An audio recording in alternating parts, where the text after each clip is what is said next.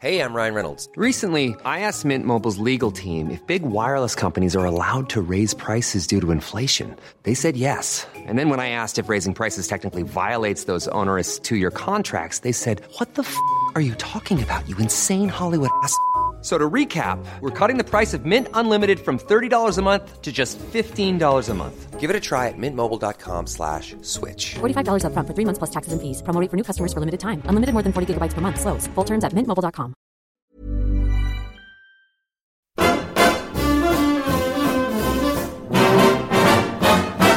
When the red, red robin comes bob, bob, bobbing along, along, there'll be no more sobbing when he starts throbbing his old sweet song. Wake up, wake up, you sleepyhead, get up, get up, get out of the bed, cheer up, cheer up, the sun is red, live, love, love and be happy. What if I be blue? Now I'm walking through fields of flowers. Rain may glisten, but still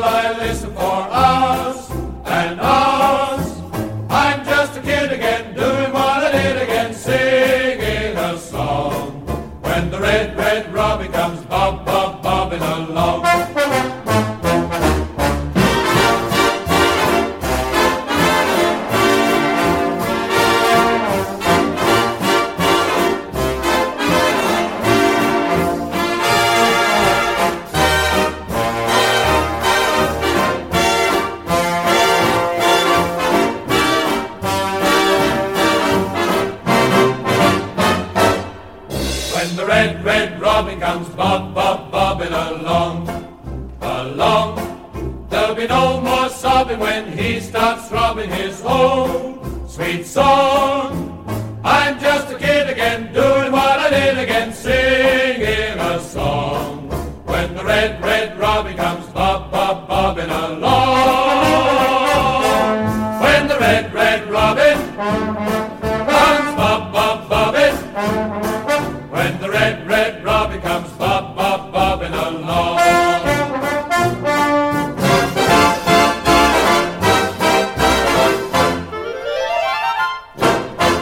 up at the break, but the Tykes did bite back. But we held on for a massive three points, and the big cheese Tahnoon Nimer was in town to enjoy the action as well. Welcome to Charlton Live. Charlton Live. Charlton Live.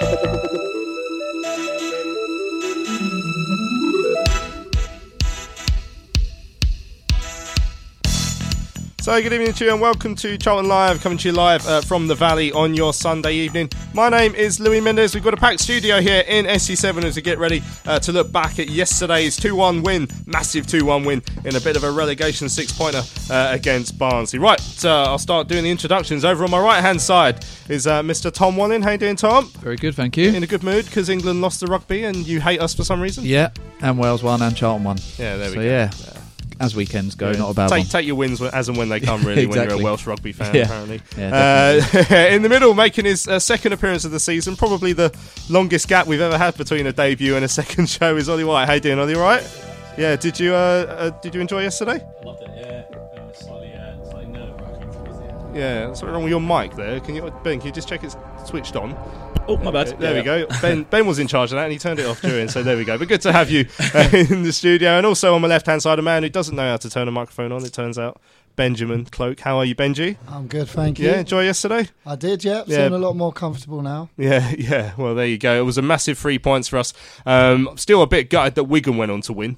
Um, I can't believe that uh, over at Leeds. So it doesn't really extend the gap between us and the relegation zone, but it does give us a nine point buffer uh, above Barnsley. It's starting to really look like there's two teams who are already down, uh, and then it's a battle to avoid being in that last place in the relegation spots. And hopefully, uh, it'll be Charlton, the team that stay up. So on tonight's show, we'll look back at that victory. We'll hear the highlights uh, in a few moments' time. Uh, we'll hear, of course, our exclusive interview with Lee Bowyer. Came to speak to Terry uh, after the win. We've got a new feature later on in the show, uh, which definitely needs a better name than the one I've given it so far. But it's fans' views from the fans' bar because Benji went up to the fans' bar after the game yesterday, uh, spoke to a few supporters to find out what they made of yesterday's performance, and then finally we've got a bit of nostalgia at the end of the evening. Colin Walsh, of course, everyone knows about that man who scored one of the most famous ever Charlton goals. He was back here at the Valley during the week week for the 80s uh, evening. Uh, Terry went up there again. Uh, I couldn't do that uh, that job really because I don't know nothing about the 80s. But Terry was uh, well into his 50s during that during that um, uh, that period. So he went on and, and uh, interviewed Colin Walsh. A, a, nice to hear from a,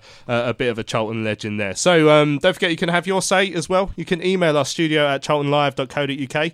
Uh, you can tweet us at Charlton Live, or you can head over to the Charlton Live forum to have your say on this evening's show. We want to know what you made of yesterday's performance. We're also, of course, going to talk about uh, our wheeling and dealing during the January transfer window. The window slammed shut. We got three bodies over the line on transfer deadline day. Obviously, we've lost a few over the course of the month as well. So let us know how, how do you feel? Are you happy with our, our month's work in January? So get in, get in touch with the show. We'll share your views on this evening's Charlton Live. Uh, Tom, just before we hear the highlights, um, yeah, we needed that. It was a bit nervy in the second half. I think we, fair to say, we probably rode our luck. Uh, the three points are the most important thing, though. Yeah, I uh, obviously texted you after the game and said we made that a lot harder than we than we should have done. Um, but as you say, the most important thing was the win. And I thought in the first half we got dragged into a bit of a, a dogfight with them. Really, we weren't really playing the football that we are used to seeing, but we were clinical. Um, I think we only had four shots on target in the whole game. Obviously, scored our two goals, and it could have really been more that first half. Uh, and then second half, I thought actually we played a bit better in the second half, but Barnsley obviously came out, and it was a bit more of a end-to-end game, which you'd expect because they were desperately trying to get back into it, and that obviously left space then going the other way as well. Um, and you're right, we rode our luck. Obviously, hit the bar a couple of times. Phillips had that weird save, which we were just talking about before we came on air. But we clung on, um, and as I say, the, the win's the most important thing. And yes, Wigan got their result as well, but it moves us further ahead of Barnsley coming into what's going to be a very busy month, February, against some teams kind of in and around us Yeah. in the uh, in the division. in terms of the psychology for, for both the sides involved yesterday, you know, Barnsley will see that as a defeat against a relegation rivalry that. That, I mean, I'm going to I'm going to go out and say it probably ruins their chances now. I mean, it puts a massive dent in their chances of staying up. But for us to know that we can put in performances against teams like that, considering we've got quite a, a lot of those in and around us coming up this month, I mean that, that's a massive boost for Lee Bowyer. Definitely, yeah, yeah. Um, I think I think it's the you know the Mourinho thing of uh, the teams that kind of succeed are the ones that win ugly, even when they're not you know playing particularly well. And I think um, yesterday was a, a classic example of that. I don't think we were particularly at the races, and it, it had all the, the makings of a, a relegation dogfight. Um, but yeah, luckily got the three points. Yeah, and uh, all the damage done in the first half, and that was was, it was weird, isn't it? That um, for for all our all our great play in that first period, I mean, we were nearly undone by a set piece, which is what we've done to, to Barnsley a couple of times. But for another amazing save by Dillon Phillips, I'm going to go out and say that's one of his best of the season already, and there's a hell of a lot of them to choose from. Yeah, I think doesn't he have the stat of the most saves in the country? That sounds like a good thing, doesn't it? But when you think about it, it just means we're giving away a lot of chances. But yeah, I mean, it was an unbelievable save from that header. Yeah, got to, as you said, got to be one of his best of the season. And um, yeah, it comes at a time we're one 0 up, saves it, keeps the keeps the keeps us in the lead. And uh, if if that goes in, one one, heads go down. And uh, but we managed to nick another one just before half time, which was perfect timing because uh, definitely does Bo's team talk for him there. And um, but in the end, that rallied them up more than it did us. So that was a shame, but again, we dug deep for the victory, so that was the most important thing. Exactly that. Right, let's have a listen to the highlights then. Uh, over on Valley Pass yesterday, your commentators, as always, were Greg Stubley and Terry Smith. Free kick. It's uh, a couple of yards inside the Barnsley half from the uh, centre circle, so uh, probably a good 15 yards inside the Barnsley half. Just uh, right of centre. Cullen over this. Barnsley with everybody behind the ball. Arms up in the air, Cullen. Now chips it into the corner of the penalty area. Pearson ahead. Taylor's there. And it's yes! There's the goal! Charlton take the lead. A lovely free kick. Headed into the penalty area. Taylor was on hand behind the defence and just tapped it past Radlinger to give Charlton the lead. But that's why you want to keep this man in this team. It's a really well worked goal from Charlton. The free kick was perfectly executed. Little chip ball to Pearce, who got up well and flicked it on. Then Collins took the free kick did. Pearce to the flick on, and Taylor made a run from deep. No one tracked him, and you can't let that man out that space. He just stretches his right leg and just diverts it past the goalkeeper. And Charlton have an early lead. That's going to send this place bouncing, you imagine, after just, what, nine minutes? It's deemed that to be a foul from the Welsh centre half, and Barnsley would have this free kick 15 yards outside the Charlton penalty area. Swung in now. It's a, it's a header. What a save from Phillips. What a save. A superb save from Dillon Phillips. And then the follow-up by, I think that was Halme, hits the post and goes out for a goal kick. That is an outstanding save from Dillon Phillips. Charlton be furious. It's a great delivery into the penalty area. The header down. Phillips diving to his right. Superb save. And then Halme with the rebound is a little bit narrow. Hits the post. I Might didn't, see even who have been made offside, the, but I didn't see who made the header. Maybe have been Andersen, but I didn't see. But what a save from Dillon Phillips. I mean, the quality of the delivery as well was, yeah. was outstanding. And it's hard to defend those, but Charlton be upset that down the other end they've caused Barnsley all sorts of problems from set pieces. The one chance Barnsley have, and it's it's an opportunity, and it's taken a fantastic save from Dillon Phillips. Going to be taken by Doughty. Can Charlton score another before half time? Taylor in the centre, so in the sorry six-yard box, just having a word with some of the Barnsley fans who are calling all names under the sun. Doughty to take the corner. Swings it in, flicked on by. Green and cleared away by Barnsley. Comes back to Doughty. Doughty will look to take on Chaplin. Cuts inside into his left foot. Deep ball into the penalty area. Pearce, good header. Sarr with the chance, comes back. Green with the shot. Green with the goal! A lovely finish. And Charlton have their second before half time. Pearce again winning the ball from the cross from Doughty at the far post. Comes down to Sarr, made a little bit of a meal out of it.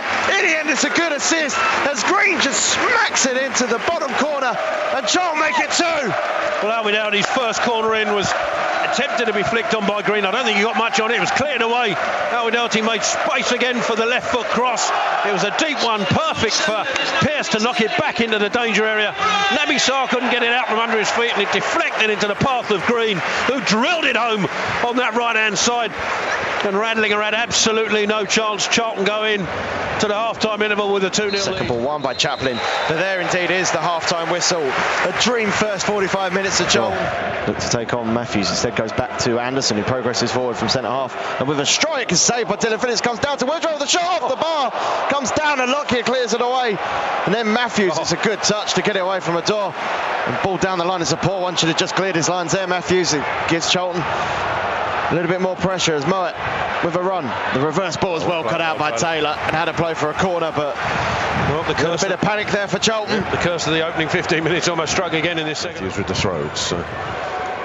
Beyond halfway inside. It's a throw into Forster Caskey. He's trying to ride two challenges. Couldn't ride the second one. And it's uh, Simoes who gets the ball away and it's run through for Thomas who's running into the Charlton danger area towards the penalty area goes past one past another out to Woodrow he's going to take a shot Woodrow so no straight past Dillon Phillips and into the right hand corner of the net it's 2-1 It's a poor goal, really poor goal for Charlton. They give the ball away in midfield. I think Forster Caskey is outnumbered and they break. Think Thomas just glides past the challenger Cullen and brings it forward unopposed. Ball comes to glides past the challenger Cullen and brings it forward unopposed. Ball comes to Woodrow on the right side. You can't give that man that much space. A really good finisher. And it's created unnecessary nerves because before that I don't think Barnsley were creating much at all. And the confidence was low. And it's just a bit sloppy in midfield there from Charlton. clear Chaplin will pick it up on the edge of the Charlton penalty area though. Goes back to Mowatt Mowatt corner of the penalty area. Back and across to Thomas. Shooting possibility here. Two Charlton players getting each other's way. Ball back across to Brown. Takes the shot off the crossbar. Charlton can't get it clear now. Off the, the shot line. comes in from Ludewig off the line by Matthews. Chaplin with a block now from Pearce Thomas again picks the ball up as Charlton struggle to get it clear. It's a good block by Hemed, Cullen, but it'll ricochet into Brown. Brown back across to Simoes on the left-hand side, looking to take on Matthews. Andersen helps out, gets the ball in, cleared away by Lockyer for a corner. Well, how on earth did Charlton get away with that? He's heavy touch and Hemed can pick it up for Charlton. Send Andre Green on his Lovely way down ball. the left-hand side. Great ball. Andre Green will collect this on the touchline, looking to take on Halme. Andre Green, edge of the penalty area now. Looks to drill it into the box. Oh, just can't get there. Just in front of the Charlton striker. And he goes all the way across the opposite. Great work from Forster Caskey to win it back for Charlton. Back with Matthews. Just send it into the corner, and that's what he does. To the right hand corner. Radlinger comes right out. And there's more! And a whistle. Charlton have the victory. It's hard fought. Desperation towards the end. But the Addicts hang on for an enormous three points.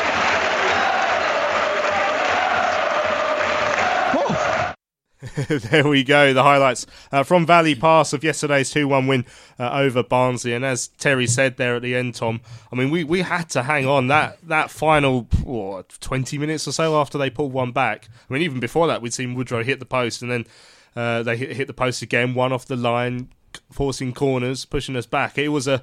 It was a horrible, uh, horrible last twenty minutes, plus then seven minutes of injury time as well. Yeah, I had basically no nails left by the end, and midway through that second half, I know, as I spoke about earlier, they'd started to come out a little bit and had a couple of chances and obviously hit the bar. And you think, well, obviously they're going to do that. They're fighting for their lives, you know, as are we, if them even more so. Um, so you know they're going to come out and they're going to play and they're going to try and get back in the game. But I still wasn't really concerned at all. And then the minute that goal went in, uh, it changed. And for me, then I just assumed they were going to get an equaliser at some point. It was just a matter of when. And yeah, it was really nervy. Um, but the crowd got invested, and I think that kind of fired them up. Or the, crowd were pretty loud all game. Um, and as uh, Terry said there, it was desperation at the end, but we managed to cling on. And the run we've been on, as I think we've spoken about on many shows, the, the football we've been playing has actually been pretty good. Um, and we've been a bit unlucky in a few games, maybe could have got more but we haven't won very many games. So to to get the win was obviously the most important thing. And yeah, we made it a bit harder than perhaps we should have, but we got the three points. And if that starts to turn things around going into the next few games, then um, yeah, hopefully it could be a bit of a catalyst. Yeah, because I'd say at times this season, I mean, obviously we look at our injury problems, but just the way that some games have gone, we haven't had luck too Mm. often this season. But yesterday we had it in abundance. Yeah. Um, yeah, I don't think we tend generally as a club to get the sort of rub of the green, but um, yeah, yesterday we definitely definitely rode our luck in the second half in particular, and um, I was, you know, same as Tom, just absolutely shocked that we didn't concede, but um, Mm.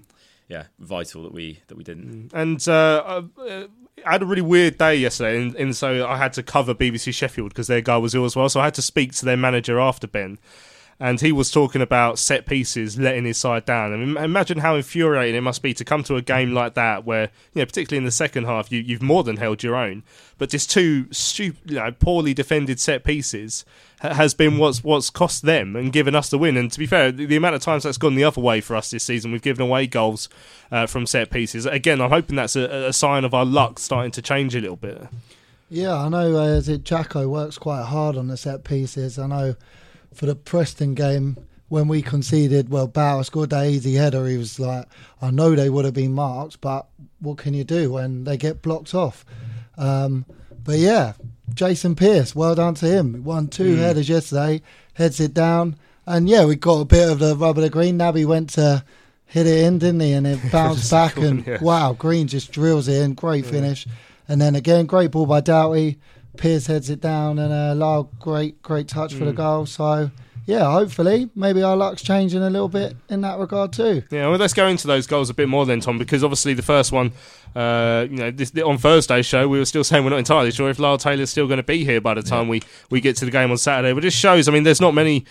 We, we don't seem to have many in our team who have that poacher's instinct in front of goal, and uh, you know Lyle would have, like we say, I mean that would have been a set piece they worked on, but he knew he knew he had to be there in the right in the right place, and he was calm enough to, to place it beyond the goalkeeper. Says it himself after the game, doesn't he? You can bang it in from 25 yards at times, but those poachers ones are just as important. Obviously, every goal counts for exactly the same amount. So, yeah, he's going to eat those up, and that's what he's in the side to do. And I presume we'll talk a little bit about kind of January and him obviously staying for, for the moment a little bit later. Um, and I know he divides opinion amongst fans, particularly through social media. He's he's obviously vocal, but he's in the team to score goals, and I don't think anyone can deny that when he's in the side, he works for the shirt and gives his all. Um, and again, when we were listening to the highlights there, we said he had to come off because he was absolutely knackered. Mm. Um, but yeah, ran his socks off again. Obviously got the goal, which, as I say, he's in the side to do. Um, but the work he does up there from a defensive perspective as well, you know, harrying, chasing defenders, a bit like Gallagher was doing in the team as well, never letting them have a moment's rest, that back four. It, it makes such a huge difference to the rest of the team. And yeah, I thought he played really well yesterday. And it was nice to have for him to have some support with, with Andre Green up there because obviously since Bonne's injury and then Taylor being injured himself, we haven't really been able to see a, a couple of players up there. So it was nice to actually have that opportunity. Yeah, and he seemed to be enjoying himself with the away fans yesterday as well, Lyle Taylor. Um, never one to shy away from, from getting involved with the opposition supporters. And um, you may have seen a couple of videos that were doing the rounds on social media, but pretty much, I think before the, the corner that led to the goal, the second goal, he was winding them up. But he'd been doing it the whole half. And then, of course, uh, when he was substituted in the second period, he was waving them as well. But at the same time, you know, we we often talk about how when someone's doing that to you, it's really quite annoying. But when you can wind up an, another set of supporters, and probably might even filter through to the to the team as well, the Barnsley players. I mean, that, that can just give you a psychological edge. You know, they'll get frustrated, they'll find themselves getting wound up, and they might fall asleep, or they might try too hard to ruin your game, and all of a sudden make space for other people as well. Yeah, I mean that, that is just Taylor through and through, really, isn't it? He's it's testament to how good a player is that, that fans seem to be, you know, really annoyed with him after every game. Um, and uh, yeah, you know what to expect from him. He's one of those players where if you're playing against him, he's an absolute nightmare, and if he's playing for you, you just you love him. Um, mm. You know, I appreciate he's obviously fairly verbose on social media, but he's um, yeah, I, I don't, I, have not got a problem with uh, how he acts on social media as long as he's uh, performing like he performed yesterday. Uh, so yeah, mm. yeah. I mean, obviously, he came off Twitter, didn't he? Just before was it just before Christmas? I think after. Uh, well, there was election season then, wasn't it? So there was plenty, yeah. plenty of stuff going on on the on the forum. But I mean, uh, as Tom mentioned there as well, Ben, um, nice to have a partnership, and Andre Green was, was alongside him. I thought I thought he looked excellent yesterday. I still I can't get my head around. I know I know Preston play a different way, but I can't get my head around the fact they didn't use him more often. Because when we saw him at I think Portsmouth last season on loan, I thought he looked good, uh, and I've been really impressed with him so far. He adds he adds pace. He's had a difficult week this week. Unfortunately, his grandfather passed away, and you know he was playing playing with that on, on his shoulders as well. But he put in a, a superb performance and rounded it off with a, a really nicely drilled finish into that bottom corner just before half time. Yeah, I was just saying off air that he worked so hard. He was my man of the match. Uh, and that run he did near the end where he ran down the touchline, I was looking, there was about six Barnsley defenders all running back, and he manages to pick out Hemed with a great ball. And I still don't know how Hemed didn't get his head on that, but that's another story. But yeah, he brilliant. Never stopped running, gave his all, and as you said, after a tough week, puts in a big performance like that. That's what we want. We uh, we saw glimpses of Lyle and Bonne up front uh, against Bristol City, and they linked really well. So it's great to have another option in Andre and Lyle, who both worked equally as hard. And I think Lyle said after the game yesterday in an interview, he felt that it worked really well. So mm. that's what we want to hear. And the other impressive thing about Green is the fact that he was able to go for 90 minutes because he was one of the players over the course of the last few weeks who was having his his minutes sort of rationed a little bit. Uh, but he went for the 90 minutes and he was involved in that move towards the end where, like you say, he, he whipped over a cross for for Tomer Hemed uh, that that was good. So it looks like he, he's pretty much up to full fitness now, which is uh, which is perfect to, to see. And and he could he could be a real danger man for us going forward, Tom. I think he has to be because because obviously Macauley Bonne is still injured and Lyle, I know he's back now, but I think we still have to manage him. As we just said, he, he came off, what, 60, 70 minutes yesterday. He was exhausted. So we do have to be careful with these players. And Green's obviously come in. He's a youngster. He's wanting to impress. Um, whether Villa are going to be in the Premier League next year or not remains to be seen. But he's still going to want to impress his parent club. And I think there aren't many people who've come in on loan under Lee Bowyer and not improved. Um, obviously, people like Gallagher improved immensely, but he already looks, I would say, better than he did for his first couple of games because he's been allowed to play games and get himself up to speed. And again, just talking off air there, we were talking about Hemed. He just hasn't really had that opportunity. Someone like Green has, and to be fair to him, the difference is that Green has maybe not hit the ground running, but from Preston onwards, I thought he was good in that game. Obviously, got that goal against his former club. And then yesterday, I agree with Ben. He was he was probably my man of the match as well. Um, just works really hard, as you said, in difficult circumstances. The week he's had, but he's he could be a very important player for us. And if he can get four or five more goals between now and the end of the season, that could be the difference between staying up and, and going down. Yeah, now I mean, I really, really, we ought to go into more detail on, on something that did happen in that first half. I mean, that save from from Dillon Phillips, uh, the Mads Andersen header um, it was behind him by the time he got down to it, and he still was able to claw it out and push it wide enough uh, so that the rebound could only because sometimes the keeper might just push it back into the middle and the rebound I mean could could be stroked home but he pushed it wide enough that it was almost an impossible angle the flag was actually up anyway for the for the rebound but I mean I'm, I'm sure If anyone wants to talk about Dillon's distribution, you're more than welcome to email in. But let's talk about some saves because he does that so often for us, and that was another another spectacular one. I think he was. I think he was absolutely class yesterday. I'm really shocked that uh, there hasn't been more speculation about him going. To be honest, Mm. um, I think he improves every, literally every game. Um, I think his kicking is is slowly improving every game. I, I know there was a few back passes that went back to him yesterday, and that that side of his game definitely seems to be on the up. Um, and his his shot stopping ability, as we saw yesterday, is just unbelievable. I mean, it was we saw it, and I thought it was you know Banks esque. Um, It was really just so reactive and instinctive. And uh, yeah, I mean, you know, the as as as Tom said, it's a it's a totally different game if we go if it's one all, and then you know their tails are up, and uh, in that sort of game, anything can happen. So it was so vital that he made that save. Mm. Right, so uh, as is tradition, uh, after half time, we saw Barnsley have, have an early chance. We always seem to give away opportunities after the restart, and I still don't really understand why. Uh, with I think it was Woodrow who who hit the post after that sort of unorthodox save where a long a long range effort came in and Dillon somehow got his right arm down to it. It must have swerved or something because it didn't look normal that, but he got it away. Um, Woodrow's hit the post, but you can see Barnsley growing in confidence. Um, they equal or they pull one back even. Uh, with 20 minutes left to go, I think it was Luke Thomas who, who made the mazy run through the midfield. We did we did give the ball away. Was it Forster Caskey who'd given it away? yeah. I mean, obviously Yeah. this has come just after the like, like Williams and and Taylor have both gone off. Now um, Taylor with with Williams, he'd been down, wasn't he? Sort of holding his ankle a couple of minutes before, and then he played on, and then he came off. So I did worry about that, but I did uh, when I spoke to Lee Bowyer after, he said that was purely tactical. There's no there's there's no problem there as far as he was concerned. It was just about the fact that there was a lot more tracking back to be doing. Uh, so it's ironic, really, that it's then Jake who was brought on to help add a bit more defensive cover as well, who who gave the ball away uh, for the goal. Um, Woodrow, good player, scored a great goal against us at Oakwell earlier on in the season. Um, and uh, yeah, pulled one back. And then all of a sudden it's nervy. And we saw that in, in the space of the next few minutes when they had that, that chance off the post and then off the line because no matter no matter how well you've played in the first half or how comfortable you feel, as soon as you can see one and it's a game of that importance, then then the nerves can get to you. Yeah, well, I still have nightmares of that whole game when they scored so so late on. Last kick of the game. Yeah, um, but obviously having Cullen back there does help big time. Uh, I thought Doughty had a really good game uh, in the defensive role. There was a vital header. I think he got away when I think they had one of the shots where they hit the bar and come back and he headed it away. Just relieves a little bit of pressure. Uh, I'm sure Bo now will look uh, to, on the training grounds uh, different ways we can try and counteract that because it seemed like we went really deep. Uh, and obviously, Jake's not match fit yet, so he looked a little bit behind. I mean, realistically, you'd love to leave Lyle and Johnny on, but Lyle's cramping up. Johnny, as you said, was getting knock after knock from the Barnsley players. They re- really went in hard on him. And as we were saying earlier, attack's the best form of defence, and we were we were able to keep pushing forward while those two were on the pitch.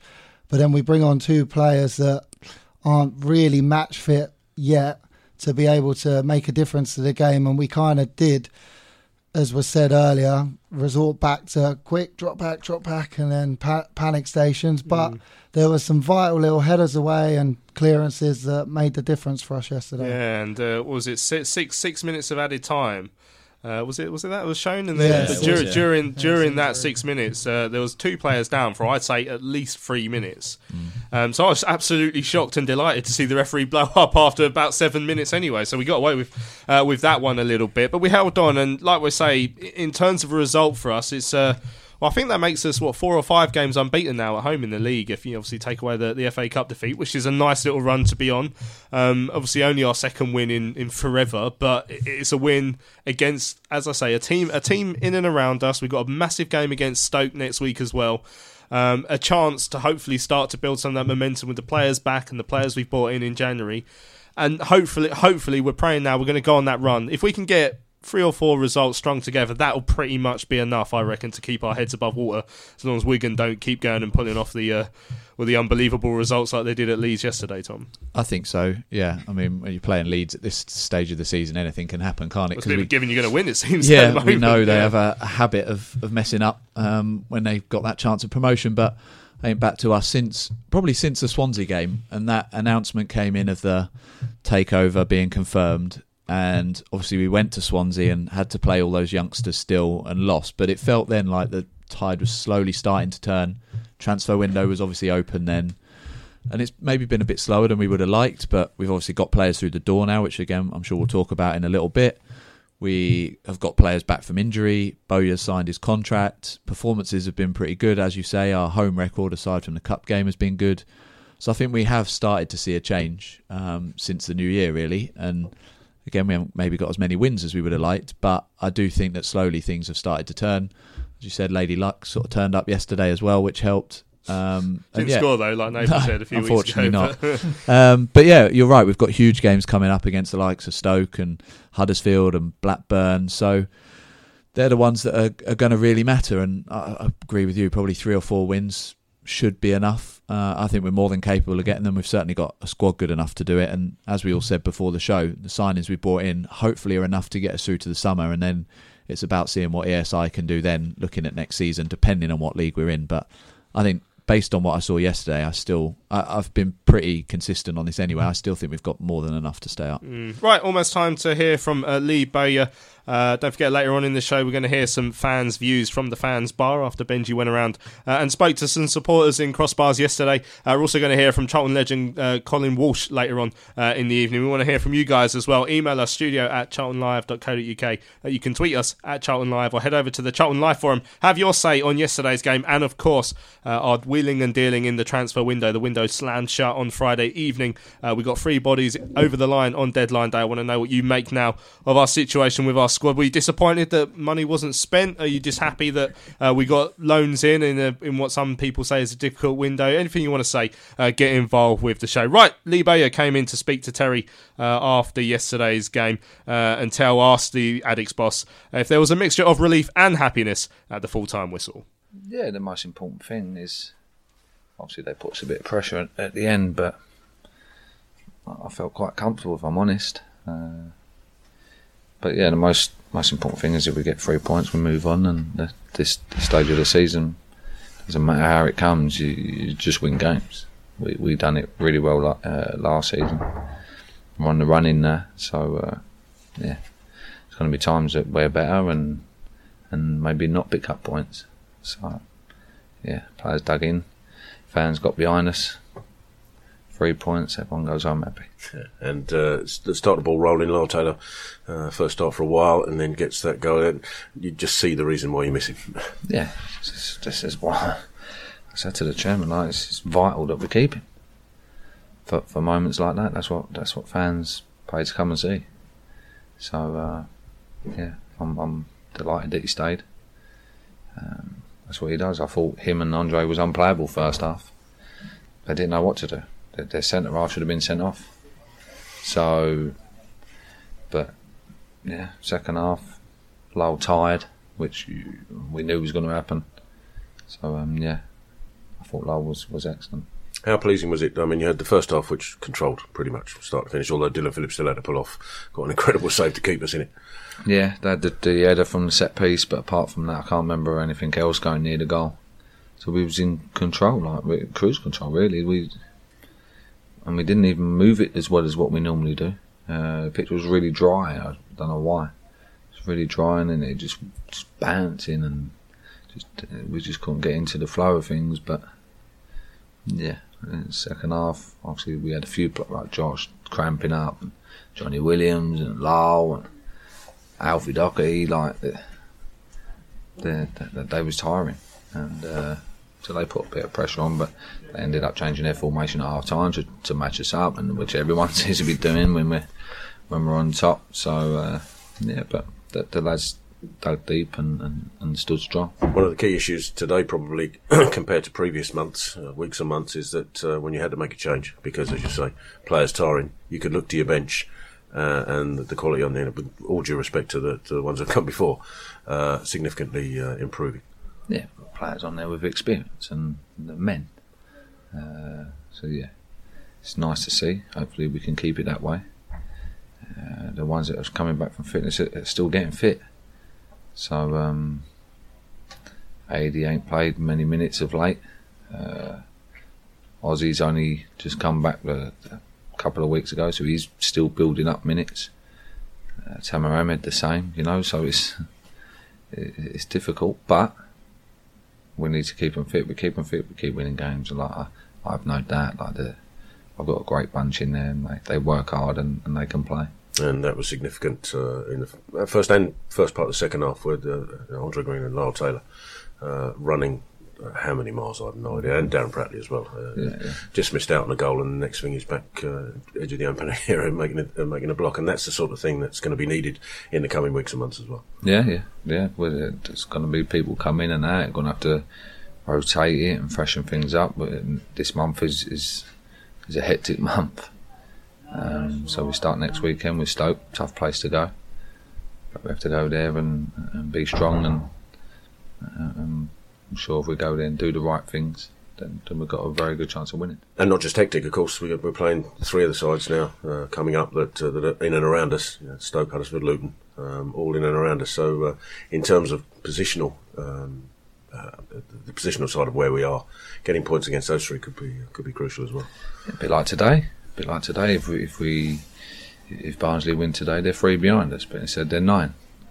Um, so yeah, they're they're all important. Like Wigan's just gone to Leeds and won. Like, it's it's crazy. You just can't predict. You know, all you can do is just try your hardest and uh, and, and and see where it takes you. And, and I know that, that with my players and, and and with the fans behind us that we can go anywhere and win, uh, especially good at home as well.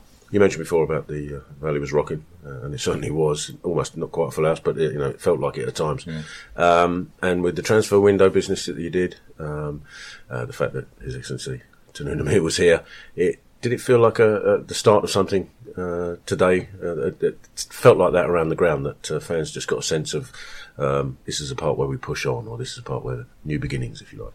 Yeah, yeah, this is this is what I'm hoping. At the end of the day, we we all want to be successful, and, and, I'm definitely one of them.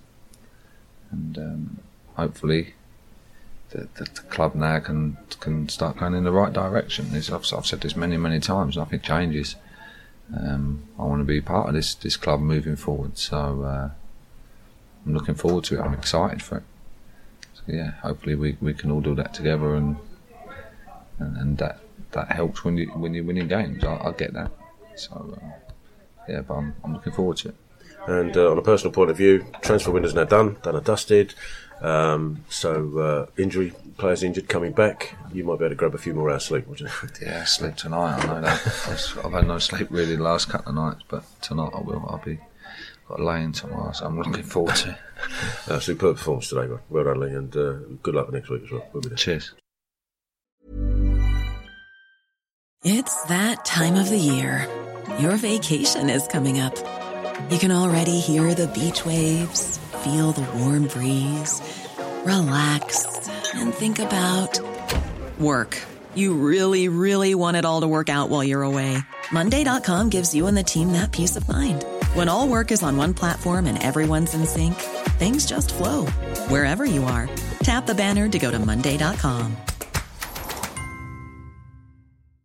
Hiring for your small business? If you're not looking for professionals on LinkedIn, you're looking in the wrong place. That's like looking for your car keys in a fish tank.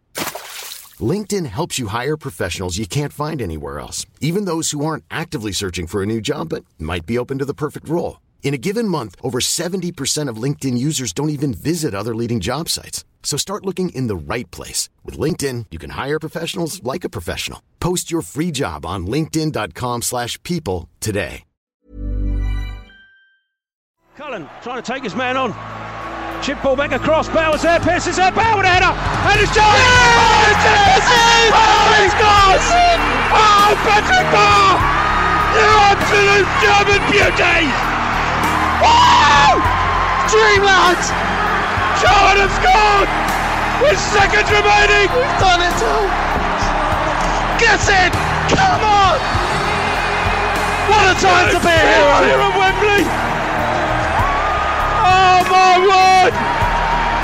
Oh my word! Charlton Live. So welcome back. This is Charlton Live coming to you live from the Valley on your Sunday evening. That was Lee Bowyer speaking exclusively uh, to Charlton Live to Terry after yesterday's 2-1 victory over Barnsley. Clearly, uh, he, said he hasn't had much sleep over the course of the last few days. Of course, with the end of the, the transfer window, they went all the way up to 11 o'clock to, to finally get David Davis uh, over the line. We'll talk about the transfer window shortly, but Ollie, obviously, uh, Tahnoon was here yesterday. Mm. Uh, very exciting to see him. He's just a bloke, really, isn't he? But he's uh, it was it was a bit different. And uh, we, me and Ben were chatting about this in the car on the way. We're trying to work out how many like how many games behind Roland he is now. For, he, I think he's on par. Yeah, be 'cause honest. I, I can't imagine Roland saw more than two or three. So he may, yeah, he may, he might even have been one. So um, it's nice to see him show his face. Um, I mean, still, there's still so much we don't know about the man, um, but I'm sure he enjoyed what he saw yesterday, especially that sort of you know we're in the the added time and, and the grounds all up on their feet singing and chanting, uh, and I'm sure he, he gets to see how much of a special place this place can be when when we're winning. Yeah, he came to. He definitely came to a good game. Uh, I mean, it's not. It wasn't you know a four-all one for the neutrals, but it was in terms of the atmosphere, in terms of what it meant to the club, in terms of uh, you know turning over a new leaf, every, all the kind of stuff that goes along with that. Um, yeah, I think he came to a really good one, and um, yeah, I'm I'm hoping that there's uh, definitely scope for him to turn up to a few more in the Mm. future. Yeah. Um, but obviously, you know, I think he's probably got more of a right than Roland ever did to actually be absent from them. Yeah. Um, but yeah, no, it's good to see him. Yeah, it's a weird one, isn't it? I think um, with with Roland's absence, I mean, if if we were doing well and Katrien was running the show and everything was happy, it would, probably wouldn't have been a problem. And now that's what Matt Southall has to do. If he can, if he can keep things ticking over nicely, then no one will really care if Tahnoon's not here. If everything goes horribly wrong and, and all of a sudden you feel like the man who might hold the purse strings isn't around to find out what's going on, then then it'll become a problem. But at the moment, you know, he's obviously happy letting Matt to do his job, and Matt's had a very big month himself. His first month as a as a football league chairman in in the transfer window, and that slammed shut on Friday. It was uh, it was a tough decision on Friday night, depending on uh, your stances on on certain things. If you were sat, sat there at eleven o'clock watching Sky News or Sky Sports News. Um, but uh, you know, when I where I was I only lived down the road from the training ground, the bang on eleven o'clock, fireworks in the air of celebrating David Davis's arrival at the training ground. Of course, I, I believe. Um, what, what, what are we going to say then, Ben? We went into it with a lot of hope. You know, the, the deal was rushed through to make sure that ESI were here in order to spend millions of pounds in the in the in the transfer window. Or where you know, no one really knew what to expect. Um, it's, it's only ended up as loanees. Were you disappointed? Were you happy? I mean, we've got bodies in. We've lost bodies during the window. How are you feeling at the end of it? At, at the start of the, well, sorry, at the end of the window, my first uh, feeling was I was disappointed uh, because we made a bid for a player, and that for me was amazing. And Twitter went into meltdown that day. Uh, This Madison we, you're talking yeah, about, Yeah, when we bid for Madison, we everyone was like, "Oh my goodness, John actually bid like a decent money for a player." And obviously, we found out because the Peterborough chairman said about it. So I guess our first reaction there was, "Hang on, China going to spend some money this window for once," and uh, yeah, it, it turns out in the end we got four loans in, uh, some solid loans. I think McGeady's got that s- certain spark about him that he can make something out of nothing, which is which is great. I think he provides goals for us as well, uh, so that that's good. And might I think I was chatting yesterday with someone, it might take the pressure off Johnny. So I could imagine.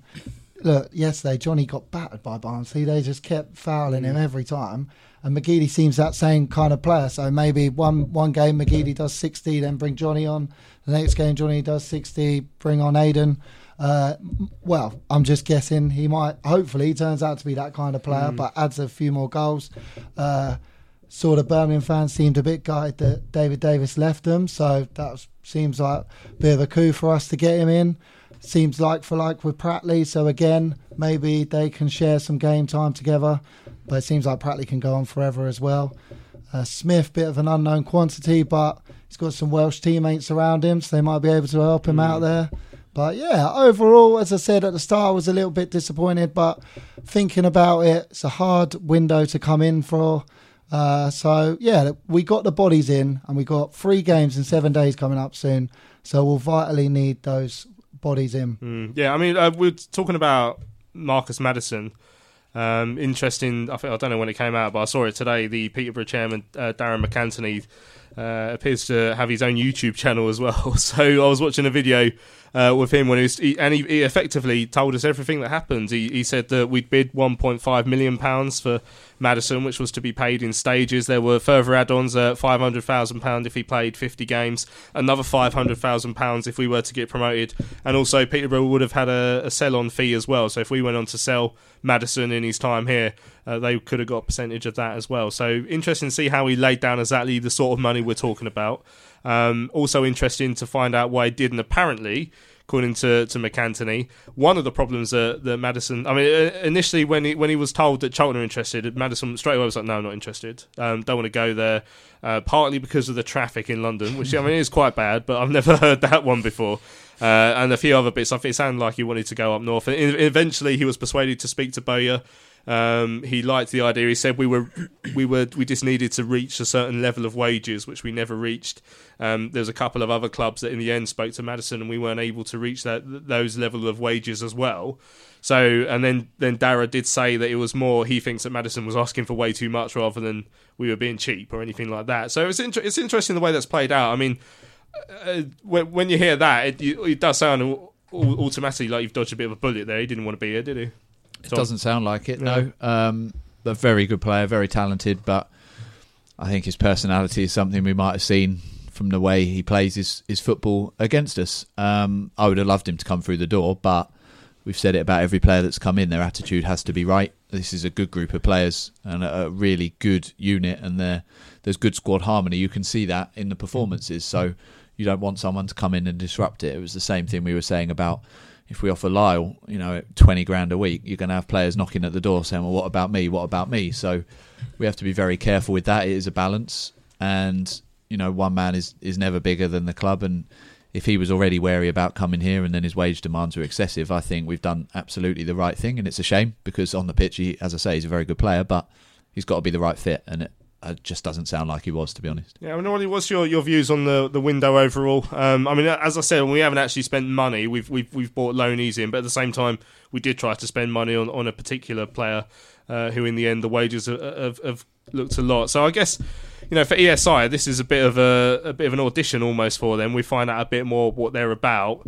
And I, I, don't know. Some people are sort of, it's sort of in the middle of the road, really. They it, hopefully enough players to keep us up, and then you get to August or the summer transfer window, and all of a sudden that's really when they've got to prove themselves. Now, I guess. Yeah, yeah. I mean, I completely agree with Tom and Ben. I think it's, um, I think they've done enough to uh, provide some depth. Um, and you know, like you say, it's the problem with January is clubs know where they are, and so the prices automatically inflate. Because if you've got someone like, I mean, I saw we were in for Gnanduillet, I think he's called mm. the Blackpool um, striker but you know the valuations are obviously going to be inflated because Blackpool, for example, if he's their star player, they're not going to want to lose him when they're in a playoff push. Mm. You know, so I think all things considered, I think Davis in particular is going to be really handy. I think he takes the weight off Pratley quite a lot, um, and I think I mean we've we, have we have seen what McGeady can do before, um, and I think obviously he's not in the prime of his years, but. Um, I think he's uh, the, the, other nice thing is we don't have an abundance of wingers. Um, and so I think if Green's going to potentially be used as a winger at times, it's quite handy to have that kind of balance um, on both sides. And then Johnny sort of playing as the 10 and maybe Lyle up top.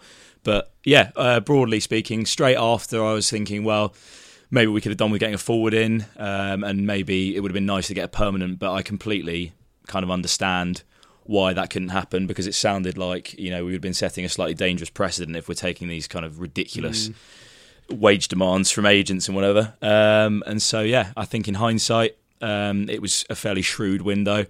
And as, as, I said earlier, I think time will tell when you get to summer, because I think clubs are a lot more willing to let players go for what their actual market value is.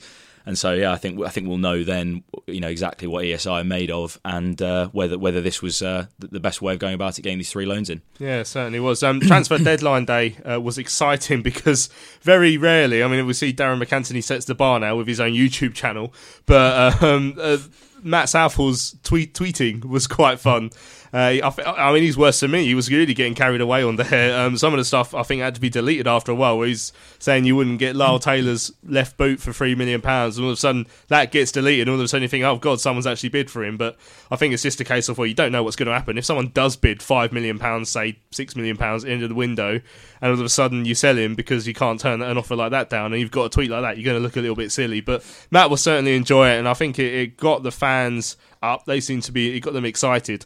Um, yeah, I, I've got nothing against a, a, chairman getting involved on Twitter like that, especially when he, he, got involved with the show as well on Thursday. It made it made it quite exciting uh, for us. Right, let's have a look at some of the messages that have come in. Then over the course of this evening's uh, show, um, you can get in contact with us. Email studio at charltonlive.co.uk. You can tweet us at Charlton Live, or you can comment uh, on the Charlton Live forum. Rossman did just that on the forum. He said, "If the Barnsley fans are upset with Lyle now, imagine how annoyed they'll be next season when we nick Cauley Woodrow from them uh, to be Lyle's strike partner." I ain't gonna uh, say no to that. Uh, Briston uh, says we won yesterday, therefore it's a good win. Is there any such thing as a bad win? Not at all. Uh, the first half performance was good. The second half wasn't. Uh, I was reminded of Patient Slade's comments a few years ago about needing snorkels if they defended any deeper. Uh, the worrying aspect though was that the match stats, RE shots at goal. Barnsley had 16 efforts to R8.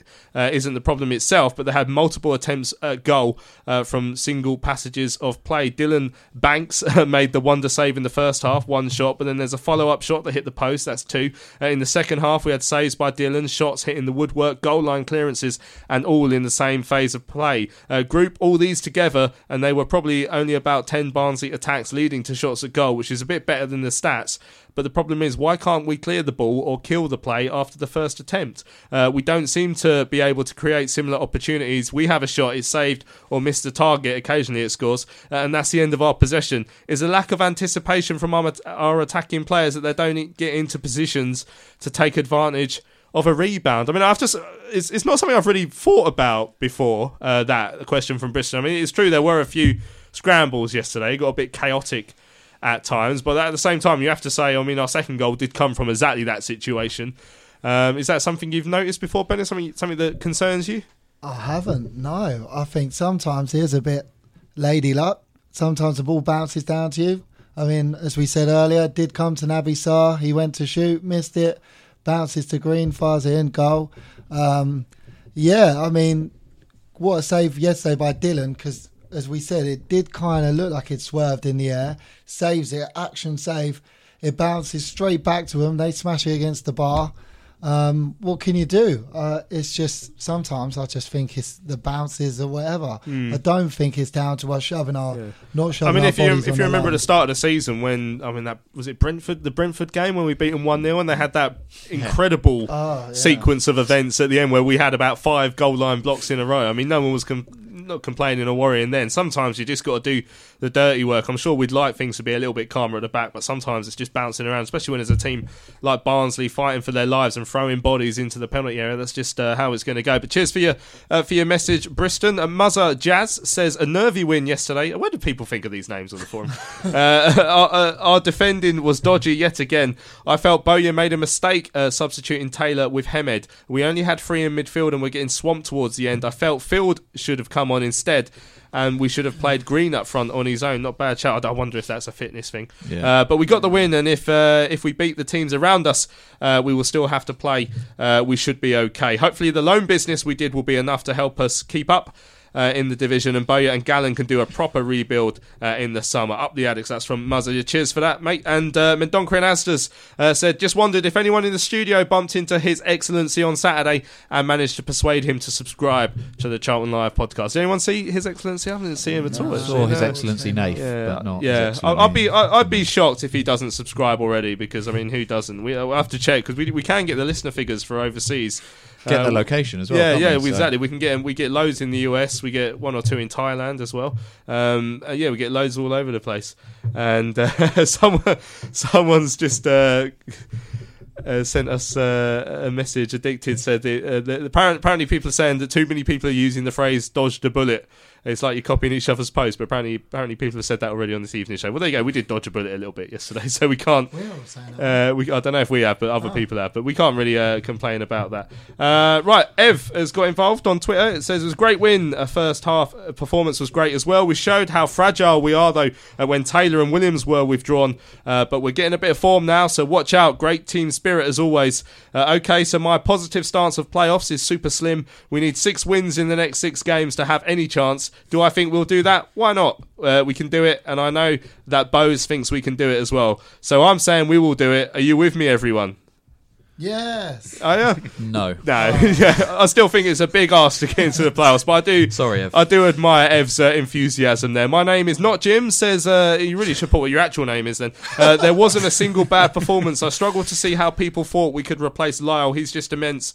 Uh, Dillon Phillips securing himself as a great goalkeeper once again. My word, what a save! I'm glad Matthews is doing so well as well because Solly doesn't seem up to it. Well, I mean, Ollie Matthews, I've been impressed with what I've seen yes. I mean, certainly keeping Solly out of the team. That's that's not for debate. Um, and he and he's he's he's been exciting to watch. Yeah, we discussed it earlier. I think I'm I'm pretty surprised he never really got as much of a chance Hmm. at Sunderland, especially given they were in the league below. But he looks, um, yeah, he's very good going forward. Um, I think his crossing's quite good, um, and he's just he's one of those players that when he gets the ball, you don't worry about what he's going to do with it, um, which I think is always important as a fullback. Um, th- you know, maybe barring a, a nervy moment at some point since he's been with us, I think he's been great. I think he's got all the attributes to be a really good uh, right back, and unfortunately, uh, yeah, he's keeping Solly out the side. Mm, yeah, I mean, I've seen people write off Solly before, though.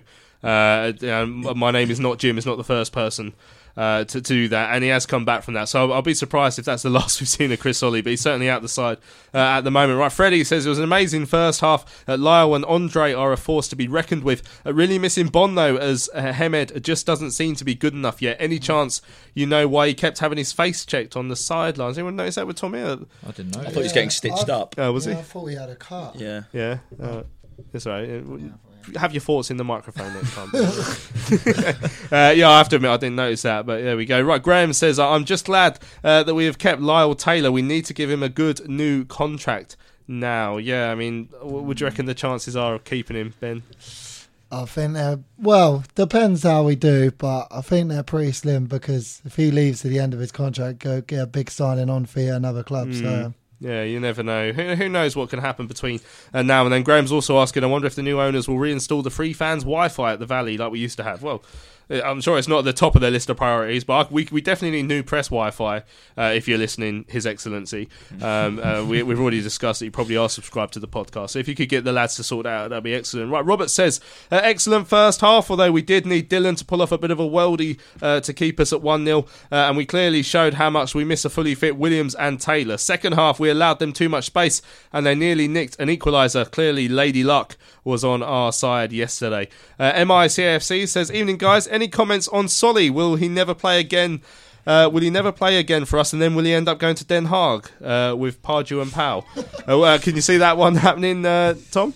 Seems unlikely, but um, I think what the guys have said about Matthews already, he's come in and first few games I wasn't really sure what he was about, but he's just improved and improved and improved. And what we said about the the back five, he can play that wing back role really well. Um, adds the defensive cover and can get forward. And at this stage in his career, um, and with the supposed knee injury that that Solly has, or the knee that he has to kind of manage, he just can't do that. I think there's still a place for him when we have a back four and we go away sometimes because his defensive quality is very good. But I just think at the moment Matthews is the guy in form and, and deserves to be playing.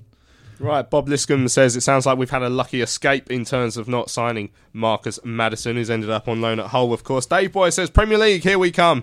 Uh, there's nothing like getting carried away after one victory, is there? Uh, Dave and Ever on the same team at the side, though. Uh, uh, Tony out in Spain says, Evening, chaps. I'm pretty happy with our deadline day deals. Uh, honestly, couldn't tell you anything about them except the usual Wikipedia stats. Uh, but I trust Bowyer and Gallen. Yesterday was definitely a game of two halves. Uh, we looked very comfortable in possession uh, and uh, dangerous in attack in the first half, but completely lost our shape when Williams and Taylor came off in the second.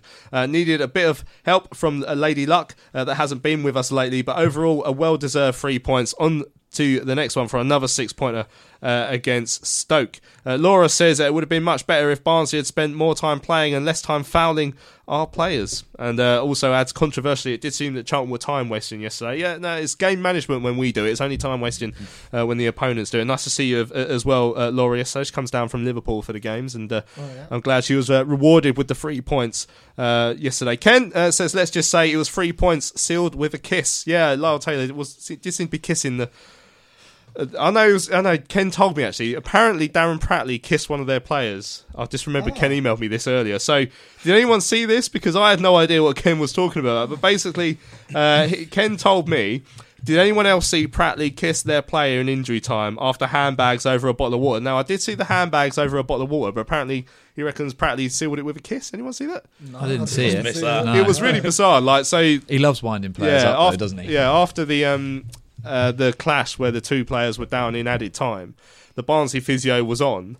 Uh, and handed a bottle of water to one of the- Barnsley players, and then Pratley, I, I, I don't see a problem with this. Just, just said, "Oh, can I have some of that?"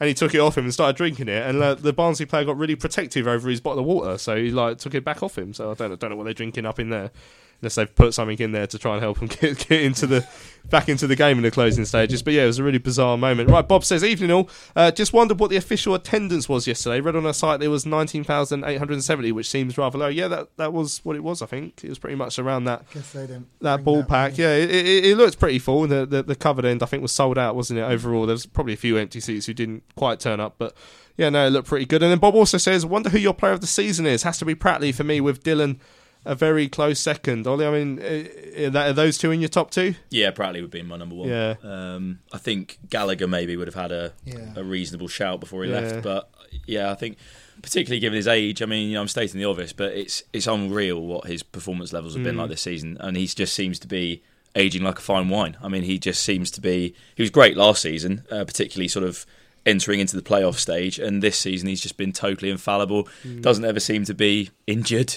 Um, and yeah, I, I, I'm. I'd be really interested to see how long he can keep it going for Yeah. because uh, he's what 35 now, I think. 30, I think he's going to turn 34 shortly. Yeah. Yeah, So, yeah, um, aging so, yeah. like a fine wine. He's locked in the basement between games.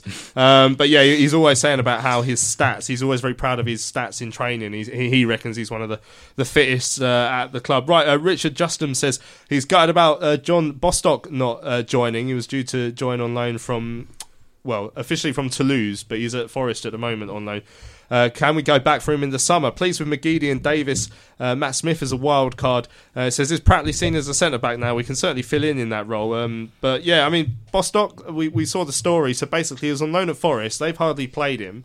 So we've gone in for him. Toulouse couldn't be bothered to fill in the paperwork because they were happy that his wages were getting picked up elsewhere. There's like not our problem. So that must have been quite frustrating. Yeah, must have been. 'cause if he's passed a medical at a club, you're just itching to sign for him, aren't you? And if your parent club can't be bothered, what does that show for your future at that club? So yeah, we may go back in for him in the summer. I remember when we played Forest down here in that great first half, and then the second half was all Forest. Um, I thought he had a really good game that game, and I thought he was one of the standout players for them. But doesn't seem to have worked out. there for him. Disappointing from the French club. You would have thought they would have had nothing to lose, but there you go. Right, Rick says, getting worse, aren't they? yeah, Rick says, uh, what what is Bowyer's problem with Morgan, uh, Albie Morgan? Why we get a load of midfielders in when Taylor gets injured again? Where are the goals going to come from? Hemed is a, like a bigger version of Simon Church. Nothing wrong with that. Uh, Pearson Sarr needs to go.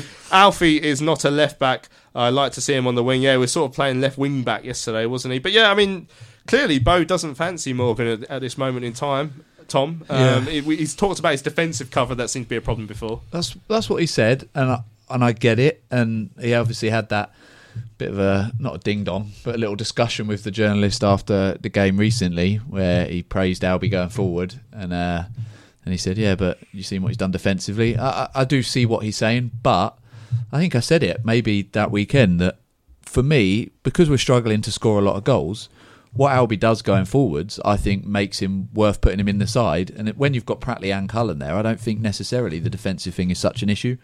And I think what I said at the time was we're conceding goals with other players in the team anyway, so Albie not coming back isn't going to make a huge amount of difference. Um, so look, you saw it yesterday for for the goal. I know it was Forster Caskey that had his pocket pick, but Alfie Doughty was a bit out of position for that one as well. The youngsters are going to have to learn that. Like you said, Alfie's a, a winger traditionally, so he's not used to playing wing back. Albie likes to go forward, so it's the funner part of the game, right? So people like Pratley are going to teach those youngsters, but it does take a bit of time. And I can't remember if it was Nath who said it, but Bo is probably comparing them to his own high standards because he was one of the best midfielders in the country when he was playing. And if you're trying to compete to be the next Lee Bowyer, it's going to take some mm. player to do it. So, But at the same time, Bo, Bo did talk about reasonably recently about how, again, talking about Morgan, how when he was at a certain club, there was a manager, I can't remember which one of his former managers, a well known manager. Yeah, yeah, that was it, Graham Souness, who, who left him out of, of a starting 11 because, you know, Bo thought he was top of the world. He'd been scoring goals, he'd been getting forward well, but he was left out of the 11 because he wasn't getting back. So I wonder if that's exactly the what the, the sort of mind games that, that the Bowyer's playing here with, uh, with, with Albie Morgan. Right, Sebo uh, says next week when we're playing uh, at Stoke, uh, that is the ground where I last missed a competitive Charlton games. I think you're going back to like the late nineties there. So I just I don't even know if it's even built then, but apparently it was. Uh, it's hard to think of a game, a Charlton game with Sebo not in the crowd, but there you go. He also adds that the dra- the January transfer window, in the grand scheme of things, could have been much, uh, much worse. Yeah, and I agree with that. Right, let's uh, have a listen to a new feature we've got on this evening's show. Uh, it's called Va- Fans Views from the Fans Bar until we think of a better name. Because uh, yesterday, after the game, uh, Benji went up into the Fans Bar, used to be known as Crossbars here at the Valley, uh, after the game to find out what some of the supporters uh, thought of of yesterday's. Uh, yesterday's performance against Barnsley, our roving reporter asking uh, for fans having a f- fans having a celebratory drink, and if you listen carefully, you'll find one who's probably had more than the others. Uh, but yeah, let's have a listen to what Benji heard from some of the supporters uh, in the fans bar yesterday.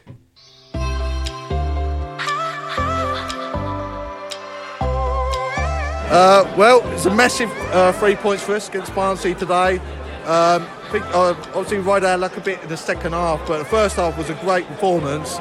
You could see that today with like key players back in the side like Taylor, Cullen, and Williams really make a big difference for us. And um, yeah, the first half was a good, really good performance. Rode our luck a bit second half. Um, also, got to mention that save from Phillips in the first half at 1 0 up was an incredible save. Was sat right behind that and um, he got a massive reception from the supporters after that. Really kept us in the game, and uh, yeah, well happy to get a, a three, big three points in a big relegation game today. Um, I thought we deserved the three points.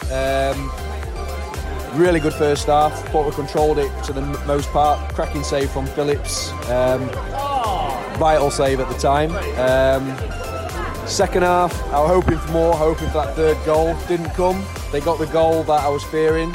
Um, but I thought we saw the game out really well last 20 minutes. Um, good performance from Green. Thought he really did do well up front. Um, when Taylor came off, I weren't really sure for why. Can only assume still bringing him back in. Um, but overall, I thought the thought the guys out there. It was a good performance. I felt like Taylor gave his all, which is I think what a lot of us weren't sure was going to be the case. Um, but yeah, really happy. Vital three points. Results pretty much gone our way today, other than Wigan. Um, but let's roll on Stoke. Um, I think they're there for the taking. Let's bring it on. We play very, very well. It's nice to have a full strength team out there. But all of a sudden, um, when Williams went off and also Taylor went off, we seemed to just an average side. Yeah. We were very lucky at the end to not lose the game. But, you know, uh, to say um, Dillon Phillips as well, what a great goalkeeper. Pratley, Darren Pratley, again, what a diamond he is. I think the saying "a game of two halves" has never been so relevant. Really, first half I thought played really well, really great, really great atmosphere. Lovely to see the valley packed and buzzing. Great save by Dillon Phillips. Second half, obviously our way. I thought great, we're going to see loads of goals go in, but no, same old Charlton. Sit back, defence, make subs too early, change the whole game. We lost it. I thought, oh god, we're going to lose this, or we're going to draw. Um, but managed to hold on. And it seemed to be an injury day today. Every five minutes, somebody was down, injured. But a great result, and really happy that we've finally won in 2020.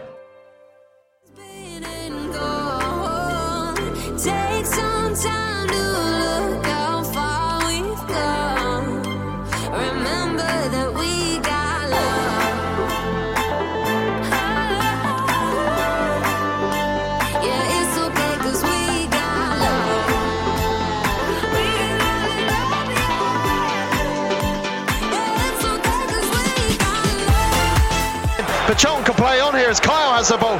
Bonne over to the left hand side. Lyle finds him, and Bentley's coming out of his goal, and Bonne's got past him. Bonne with the chance. Oh, bon with the goal. Oh, what a goal! End to end stuff here at Ashton Gate, and Macauley Bonne gets another goal. Bentley, for whatever reason, came out of his goal. Bonne gets there first, and with a tidy left-footed finish, and end-to-end stuff. But John have the lead.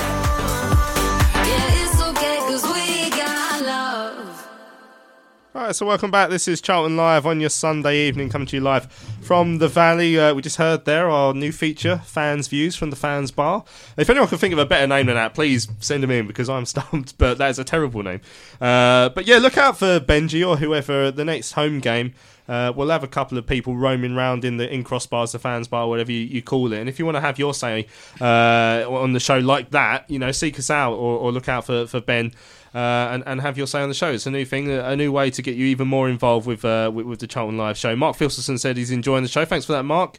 Uh, I'm glad I'm glad you are. Uh, let's have a look at some of the emails as well that came in uh, after yesterday's win. Right, uh, I- I'm pleased to hear from Mad Dog Mendonca's dad. so we're hearing from the whole Mad Dog family now. So this is Who, Mad is it Dog. his cat? Uh, no, his dad. This is, He said his cat. No, uh, I don't think a mad dog could have a cat. Could it? Be carnage. But um, so this is Mad Dog Mendonca's dad, Mick. Uh, says, "Hi guys, uh, great to play badly and win rather than play well and lose. A few observations from the match." Uh, yesterday, Darren Pratley was our man of the match. He gave 100% as he does every week. Once again, after Johnny Williams and Lyle Taylor left the pitch, we looked a poorer side and the ball never stuck uh, when it was played forward. As a defence, each player gives 100%, but as a unit, we cannot close a match out and we are prone to giving the ball away too easily. Second half, Barnsley looked like the only team that would score, and their supporters will point to our keeper, crossbar, and posts of denying them at least a point. Uh, in the coming weeks, keeping a clean sheet will be important, and I was surprised it was in midfield rather than our defence which was strengthened in the transfer window. I remain optimistic uh, that we can stay up, but hopes that our Achilles heel of always letting in goals will not catch us out. That's from Mad Dog Mendonca's dad, Mick. Um, Tom, I mean, yeah, were you surprised that we didn't? I mean, because it has been a problem that we're not keeping too many clean sheets. I like I always say we're not the worst team defensively in the championship, uh, and we we do seem to give away uh, one or two a game. Um, but we and we don't keep clean sheets. So we surprised that maybe we didn't go for an, another defender. It was it was purely midfielders that came in. Mm, not particularly. I think maybe we need to play Albie Morgan and his, uh, his defensive duty. No, I think I think I said that we a centre back might be helpful, but for me, fullbacks would have been somewhere to strengthen, probably left back. Um, and then I think I'd said someone in midfield, which obviously we've done, and a striker. I think they would have been the places, and I think Andre Green probably will fill that striker gap for the the rest of the season. Um, obviously, that you want to try and strengthen everywhere. Um, but I think Lockyer has come in and, and performed well. I think Naby on his day can. But you look at a lot of the goals this season, and they're down to little individual mistakes, really. Like even yesterday, you could argue Forster-Caskey giving the ball away. Now, obviously, you're still way in their half, and they had a lot to do. But to get picked off on the counter like that, a, a team that are obviously fighting for their lives and throwing bodies forward, it's not un, unusual to happen. Um, and obviously dealing with that record of how many saves he's made, it does show that our defence does concede a lot of shots, but you know we're down in the bottom half of the table for a reason, and I think it's something we're going to have to look at maybe next year. Obviously, Naby's contract will be up. I don't know about Piercy's, but I've said a couple of times he's sometimes struggled a little bit at, at this level. I think since making the step up, but I don't know. I think it's it's par for the course, really. I don't think we're the worst defence in the league by any stretch. Yeah, right. Charlton Exile says we should call the fans views from the fans bar. We should call it Vista Views, which makes that sort of works if we were allowed in the Vista Lounge. But I mean, that's a Yeah. premium experience, so they don't let Benji in, uh, unfortunately. Harsh. right, I've got this email. Right, I got this email in from Ken earlier, Ken Beecham, um, and I had a quick read read through it, and there was a word I've never seen before. so, right, and the word appears to be Politburo. And now, out of uh, because I wanted to check how you pronounce it, I, I've got it here. So here we go. Politburo. Politburo. So that's something to do with. So okay. So has anyone heard of that word before? Don't think so. No. No. Right, so I googled it. So so so the email starts off having been run by a Politburo for one of the last few years. What a great feeling at last to have positive dialogue with our new owners. So a Politburo is, uh, is something to do with the Communist Party of China, possibly, or under something Trotskyism. So I'm guessing it's just someone who doesn't speak much or something like that. So there we go. But anyway, he's talking about how it's great now to have uh, dialogue with the new owners. They clearly recognise that the club and Addicts fans are one. And whilst it's an inbred trait for us to be cautious, optimism abounds. The window has been uh, has given us some uh, great signings, and best of all, Bose on a decent contract, and Lyle still with us. Fingers crossed that maybe uh, for next season as well. That's from Ken uh, out in Bexleyheath, who's taught me a new word, but also made a good point. It is, it is nice, like I say, the communication. I've quite enjoyed it so far from Southall. There's still a lot of questions that we don't know about, but I, I think their PR job has done been done quite well so far. Yeah, I think I've, I've been impressed with him. I think he's uh, he's making a very con- uh, conscious effort to not be Roland Quality Duchâtelet. Um, so I think you know he might have. I don't know if he sort of overstepped or you know slightly overexcited or inexperienced or whatever when it came to the uh, messages that maybe promised more than they delivered on uh, deadline day. But I think it was just a you know well-intentioned idea to try and get the fans on board and, and you know generate some excitement because I don't think we've had much under the uh, the Roland regime. Um, and I mean, as far as just going back to the point about the transfers, I suppose. I mean, I don't know how much they thought into this, but I suppose if you look at it as Green came in for Leko, Smith, I suppose, is a similar player to Gallagher.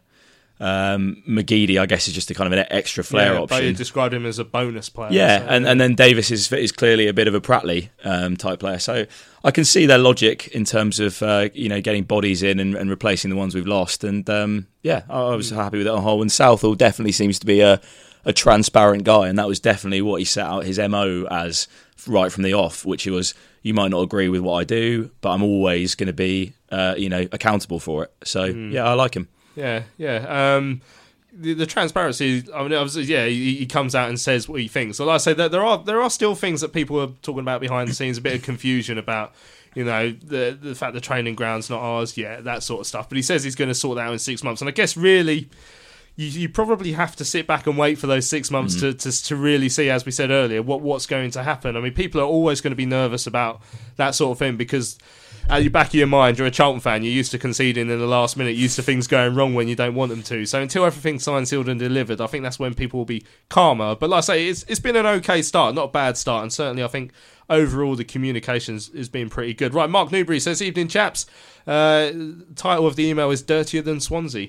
Uh, I mean, I went there a few weeks ago. It's pretty dirty, but um, if you can't beat them, uh, kick them seemed to be Barnsley idea in the first half. It was a nice 60 minutes of uh, fairly relaxed playing, then 30 minutes of nail biting and bum clenching. Uh, he put brackets my own. Well, I wasn't going to. I wasn't going to accuse you of anything, Mark. Uh, think Bo actually made a mistake tactically when they came out in the second half and matched us up. We should have gone 4-4-2, take uh, take Pierce off and put Jake Forster Caskey into the middle. Uh, we left too many gaps down the side, and Woodrow is a dangerous striker as he proved. Positives being the team looked strong uh, and the bench was full, which was nice. Uh, but I would like to have seen Chuks on the bench as I think he holds the ball uh, better up front. Now I think it's a two horse race for Player of the Year between Pratley and Dills. Same names coming up again there. With um, pretty much 50 50, possibly Dills winning it, maybe Pratt second and Lockyer third. Stoke next week is another six pointer, uh, but with more players being fit and ready, we have to be positive. That's from Mark. Yeah, cheers for that, Mark. Uh, Duncan said, His Excellency learned yesterday what it means to be a Charlton supporter. We never do things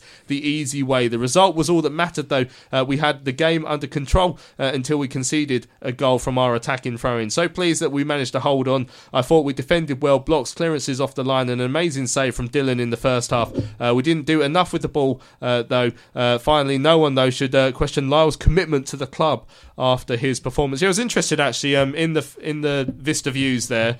Uh, our friend uh, uh, our friend uh, Donny Dave, that you may have heard a Yorkshire accent in there. You're probably confused by that, but he's a Charlton supporter from uh, Doncaster.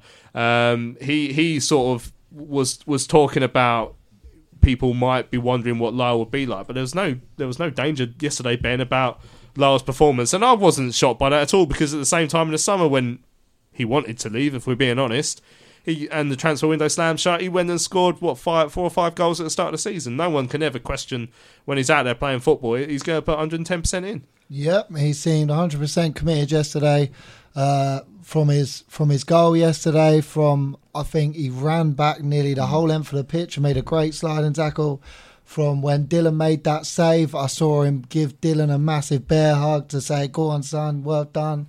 And the same when Green scored, he was the first to congratulate him. So he does care for the club, and that was there for all to see yesterday. I felt. Mm, right, Charlton Exiles helping me out here. Uh, so Charlton Exile says that the Politburo was um, uh, the name they used to, in Russia to describe the political cabinet of the day. Dates back to Soviet days, well before your time. Well, there you go.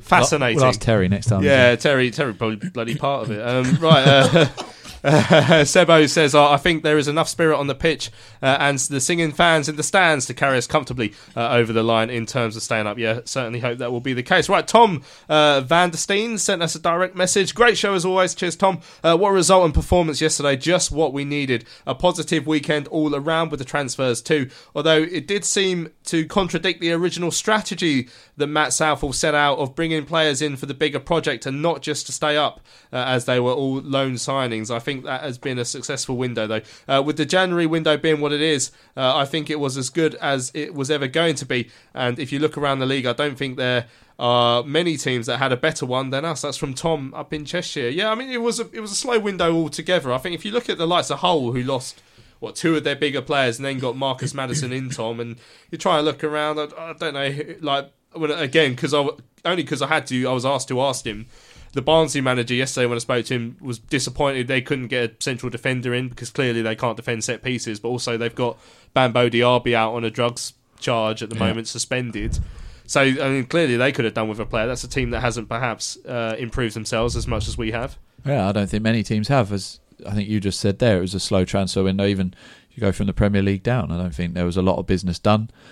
I think going into the final day, I was a little bit concerned because obviously we'd only made that one, or I think we just got McGeady over the line by then. But I think to get three players in at the end, it's not the best transfer window in the world. But when you compare it to the rest of the the teams in the league, I don't think we've done too badly at all. I think retaining Lyle, uh, getting Bowyer signed down to contracts, those little bits are important as well. As I say, hopefully transitioning out of the Roland days is, is obviously massive for the club. And one of the guys said it there about the, the atmosphere that's here and stuff. The, the club's in a good place at the moment, and obviously you need players on the pitch to perform. But with all the injuries coming back, we sh- we saw for the first two months of the season what the current squad we've got is capable of, um, and we just needed a bit of support for those players so that you haven't got to throw in the likes of a Vennings or a Davison and to have to play five or six games because that's just not fair on them.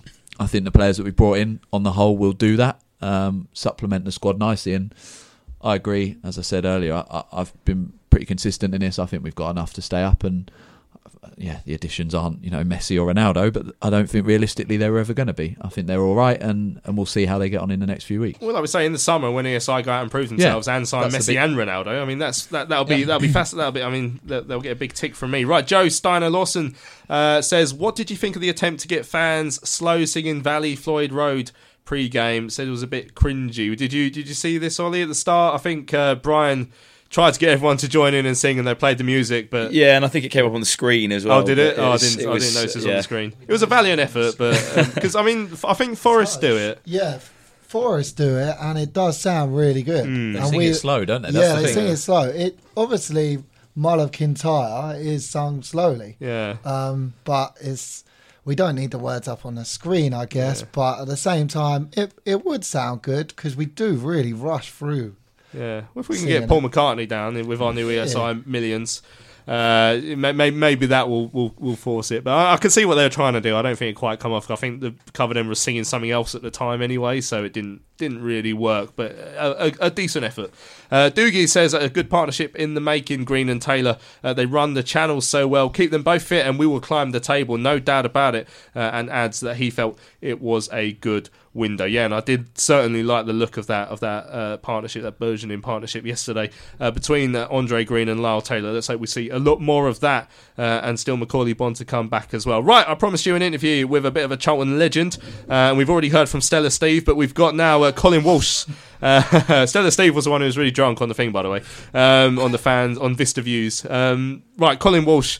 Uh, everyone knows the man. He is forever remembered for scoring that goal uh, back at the Valley in 1992. But he did have a, a long career uh, with the club, full of uh, fond memories. He was here at the Valley on uh, Thursday evening for the 80s evening. Uh, they had eight players from the 80s. I think they've already done one for the 70s. I, I assume there's one from the 90s. It's run uh, by the Trust. Uh, I think so. you get they'll be raising money for it. It sounds like it was a pretty good evening. Uh, I was asked if I wanted to go down and, and speak to some of these players. Unfortunately, they were slightly before my time. But like I say, Terry, uh, he was already collecting his pension by the time this lot were turning out in the Charlton shirt, so he remembers more about their careers, and he was in a good position uh, to go and ask uh, Colin Walsh about some of those fond memories he has uh, with his time at the club.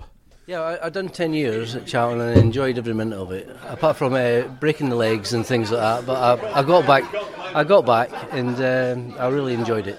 I think the um, the affinity that fans have with you uh, is you joined. Of course, you joined after the club left the Valley and had to uh, play at Selhurst Park, but you're part of the side that uh, that was here when we came back, and uh, and then for a good few years afterwards as well, and that cemented your place, I think, in in Charlton folklore. Well, uh, I, I- don't see it like that. I, I, I was playing for a football club, which I enjoyed playing for, and the supporters and everything. I've, I've came from a club, uh, Nottingham Forest, which it was uh, we were away from the supporters basically a little bit. We were separate, but I came came here and I realised straight away how how the club works and how how we had to work for the club, and it was uh, it worked out all right for me. I think uh, everybody, uh, all your co- ex-colleagues that are here uh, tonight, have all said pretty much the same thing. That Charlton's just that little bit different in terms of the community spirit and the, the connection they have with the fan base.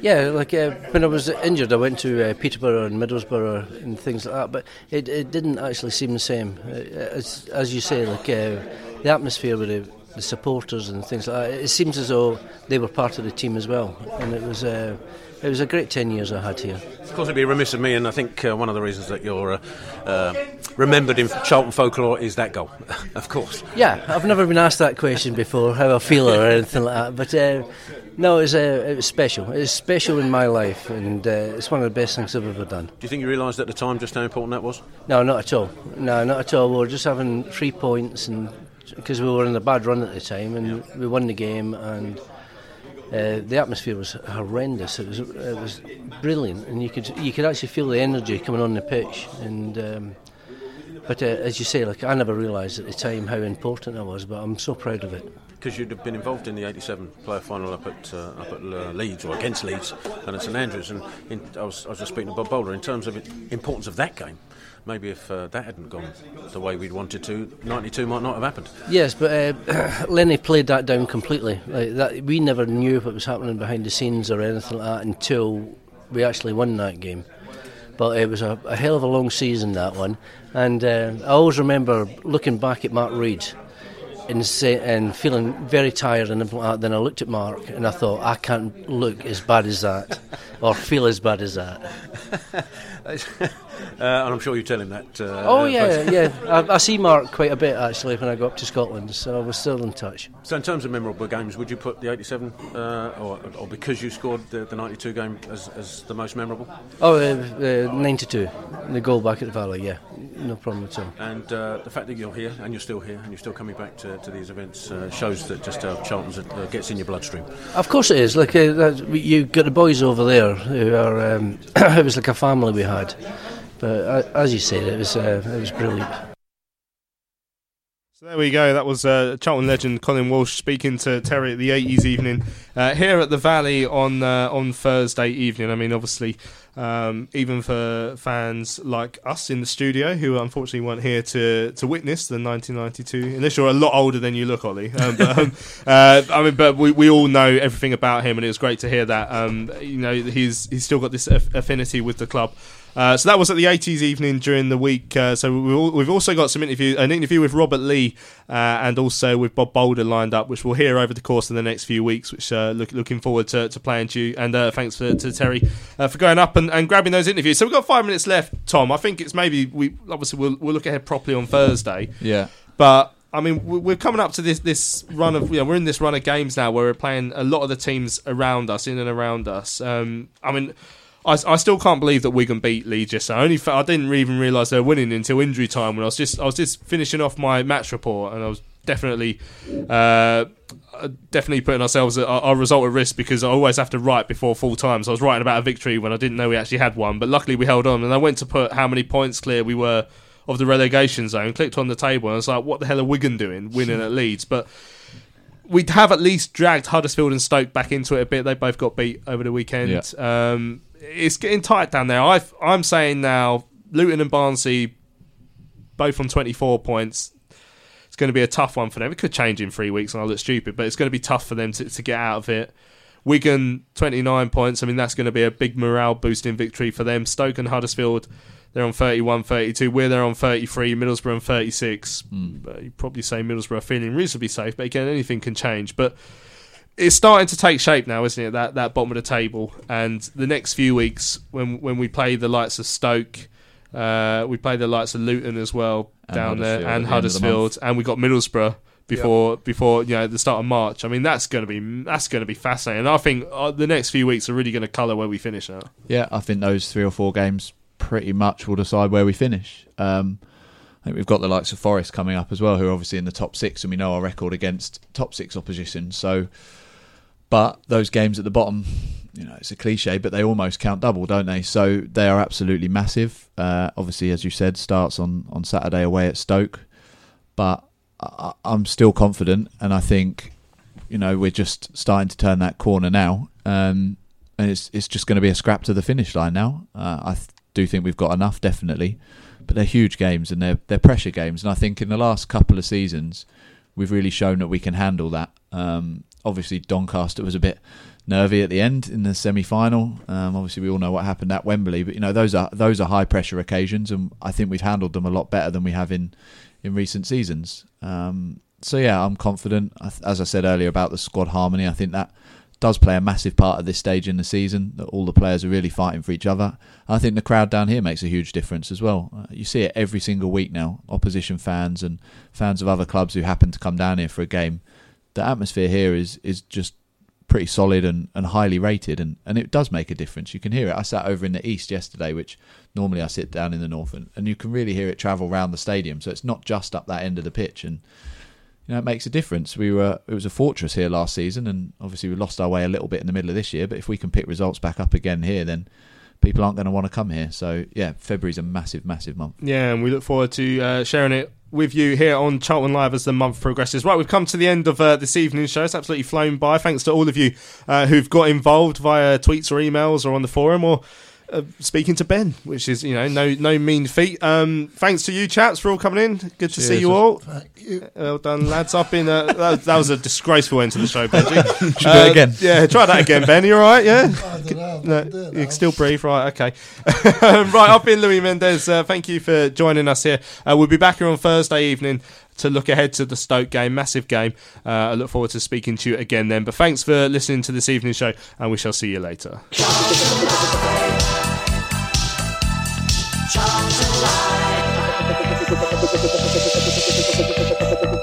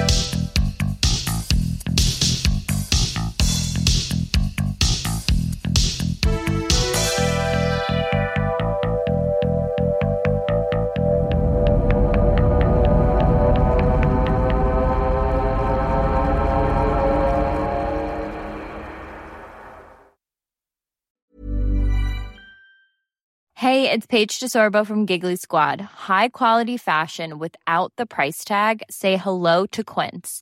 I'm snagging high-end essentials like cozy cashmere sweaters, sleek leather jackets, fine jewelry, and so much more. With Quince being 50 to 80% less than similar brands.